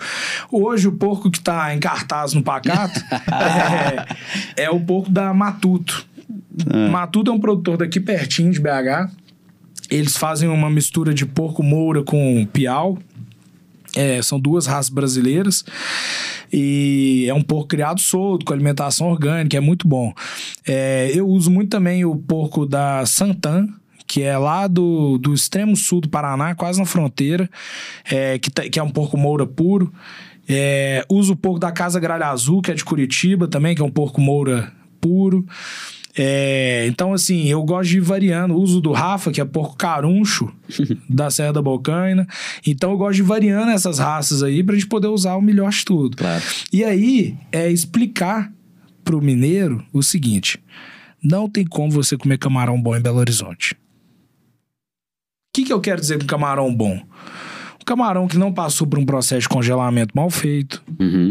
um camarão que tem uma origem boa. Um camarão que não é um camarão de, de, cria, de criatório, né? Que fica lá comendo ração. Camarão, camarão rosa, bicho de verdade. Né? Porque é a mesma coisa o porco. Se eu for pegar um porco aí dessas grandes indústrias frigoríficas e comparar com um porco desse que eu sirvo, é ruim pra caramba. O camarão que a gente come aqui é ruim. Aí o pessoal fala, ah, cara, você não gosta de frutos do mar? Eu gosto, quando eu tô perto do mar Sim. né? E eu acho que Isso daí, é, a gente já evoluiu muito desde a década de 80, quando vieram aqueles franceses para o Brasil, que a gente vê, sei lá, o Jacan na televisão, o Claude lá na Globo, a gente acha, ah, esse cara é um apresentador TV. Esses caras são muito importantes para nossa gastronomia estar tá no lugar que ela está hoje, porque esses caras vieram para o Brasil para inaugurar restaurantes franceses é, no Brasil, porque só se comia em restaurante italiano ou francês no Brasil, restaurante chique, né? E eles ficaram, acabaram ficando. Quatro caras muito importantes: Claude Jacan, Laurent Soador e o Emmanuel Bassolet. E quando eles chegaram aqui, eles viram que eles não iam ter um foie gras bom igual eles tinham na França que eles não iam ter trufa. Então eles falaram, ah, calma aí, eu tenho que ver o que, que tem nesse país que eu posso aproveitar. E aí eles começaram a usar açaí, tucupi, farinha de mandioca, a própria mandioca, né, o milho. E aí eles começaram a usar as riquezas do Brasil e aí por isso outros chefes brasileiros começaram a usar. Legal né, a gente precisou de vir quatro franceses de fora para falar que o que a gente tinha aqui era bom. Isso tem muito a ver com aquela síndrome do vira-lata é, do brasileiro, demais. né? É, e isso que o brasileiro tem que entender, o francês entende há muito tempo. Quando você chega na França, e é aí que a França está na nossa frente em tradição gastronômica, porque lá isso é um programa de Estado. O governo francês quer que a população saiba o que ela está comendo. Há 300 anos. Então, quando você chega na França, o conceito de terroir, de regionalidade, ele é muito mais bem aplicado que aqui. Aqui eu falo assim, né? A gente falou disso aqui, de quantas cidades tem Minas Gerais, tanto que Minas Gerais é diferente. A gente não deveria falar comida mineira. Uhum. A gente deveria falar a comida da região central de Minas Gerais, a comida do Triângulo Mineiro, porque é diferente. Lá, lá na França, a regionalidade ela tá no máximo 70 quilômetros ou 100 quilômetros, não vou lembrar agora, do lugar que você está falando. Não, então aqui teria vários. Então aqui em Belo Horizonte, para eu servir um queijo que eu falo que é um queijo regional, deveria ser um queijo no máximo de tabirito. Uhum. eu não posso servir um queijo canastra é. e falar assim, ah, eu tô servindo um queijo típico aqui de, de Minas Gerais, de Belo Horizonte. Tá não. Terroir, canastra. Pô, 500 quilômetros. Uhum. 500 quilômetros que a canastra tá da gente. Então é outro terroir né? Na França, às vezes você muda de uma cidade para outra, não se usa um tipo de ingrediente. Na Itália também é assim, né? Por exemplo, o pecorino romano, ele é o queijo típico da região de Roma, né? É... Lá você vai comer, por exemplo, cacio né? Que é um macarrão com queijo e pimenta, típico daquela região, feito com queijo pecorino. Se você for para Sicília, não vai ter nenhum restaurante que vai fazer cacio pepe. e é só emburrado. Você não vai achar isso para comer. Uhum. Porque isso não é típico dali. Se você sair ali perto da região de Roma, da Emília Romana, não vai ter carbonara. Né? Carbonara até vai, porque é um prato que tem no mundo inteiro. Mas assim, vocês entenderam o que eu quero Entendi, dizer, né? É, na França, vai ter lugar que você vai comer um bife bourguignon e quando sair daquele lugar, você não vai comer mais. E isso daí o brasileiro não entende. Uhum. E acha que tá errado não fazer, né? Acha que tá errado. É. Quando eu assumi a chefia do Alma Chef, né? O Alma era uma casa, assim, super badalada. É, e aí, alto nível, né? E aí eu tirei o camarão do cardápio. Eu entrei, tirei o camarão e pouco depois eu tirei o risoto. E aí o povo faltou Nossa. querer me matar, né? E eu falei, gente, ó, não tem como. Eu falava com o cliente, eu, o cliente me chamava na mesa, pô, aquele prato de camarão, eu adorava e tal. Eu falava, nossa, desculpa, mas eu não consigo oferecer pra você um camarão na mesma qualidade dos outros ingredientes que eu trabalho. O mar fica longe demais aqui. É, ué. São quase 600 quilômetros, gente. É, ué. É longe pra caramba. O, os insumos mais sensíveis dentro de uma cozinha são os que vêm do mar. É. Peixe, camarão. É a maior causa de intoxicação alimentar, né? Porque ele perde o frescor muito rápido. Numa viagem de lá para cá, ele perde muita qualidade, né? Fora o preço que chega aqui. Aí, quando eu vou pôr prato com frutos do mar, tipo no jardim, eu tenho alguns bons fornecedores que conseguem me entregar ele bom. Mas é caro. É. Aí eu tenho que vender um prato de camarão a 130 reais. É, aí, aí eu acho que esse prato ele é ruim pelo seguinte: ele não é bom para mim, porque eu tô com uma margem apertada, porque eu tento colocar o mais barato que eu posso pro cliente. Uhum. Ele não é bom pro cliente, porque o cliente acha caro. E quando você paga, vamos supor que você resolve, não, vou pagar 130 reais nesse prato. Qual que é a sua expectativa com esse prato? É, o melhor prato possível. Tem que ser mundo. o melhor prato, já perdi. É. Eu já e perdi, acabou, perdi. Se isso tá na sua cabeça, eu já perdi. Uhum. Sacou? Porque eu, ele não vai ser o melhor prato do mundo, porque a sua expectativa ela tá desalinhada com a realidade. Porque ele é um prato só normal. Uhum. Ele é caro, não é porque ele é o melhor prato do mundo, ele é caro porque nós estamos longe do mar. ele é caro só por isso, não é porque ele é melhor. Aham. Ele é caro porque nós estamos longe do mar. Então, o que, que eu acho que é a coisa mais importante, que eu queria muito conseguir, né, daqui 20 anos as pessoas olharem e falar assim, nossa, velho, é verdade isso aí, o Caio falava isso. As pessoas têm que entender que a gente tem que comer o que a gente tem por perto. Legal. A gente é assim desde a época dos homens das cavernas. Desde sempre. O que dá certo é o que é de perto. Aqui em Minas Gerais a gente come porco, frango, legume. É isso que a gente come aqui. A gente come queijo, né? É isso. Aqui nós vamos comer isso. Quando a gente tiver de férias lá em Marataízes, aí a gente come peruá. É até bom pra você poder ir viajando e comendo diferente. é, ué. A gente come peruá, vai lá pra Guaraparis, é bom, come uma porçãozinha de camarão na praia, não tem problema, eu acho uma delícia. Mas cada coisa no seu lugar. E, e eu ainda digo mais. A minha provocação para os empresários do setor da restauração. Restaurante só dá lucro, só é só é bem sucedido se segue essa regra. Se restaurante fica preocupando em trazer produto de longe, não vai dar certo. A não ser que você cobre um preço muito alto. Só que, infelizmente, no mercado de restaurante tem muito amadorismo, muito, muito dono de restaurante coloca preço baseado no que, que o cliente quer pagar e não no quanto custa. Nossa. Eu já passei por era. isso. Como chefe de restaurante, tendo que precificar cardápio, e dono do restaurante falando: ah, não, mas esse prato tem que ser mais barato. Eu, cara, se ele for mais barato, vai te dar prejuízo.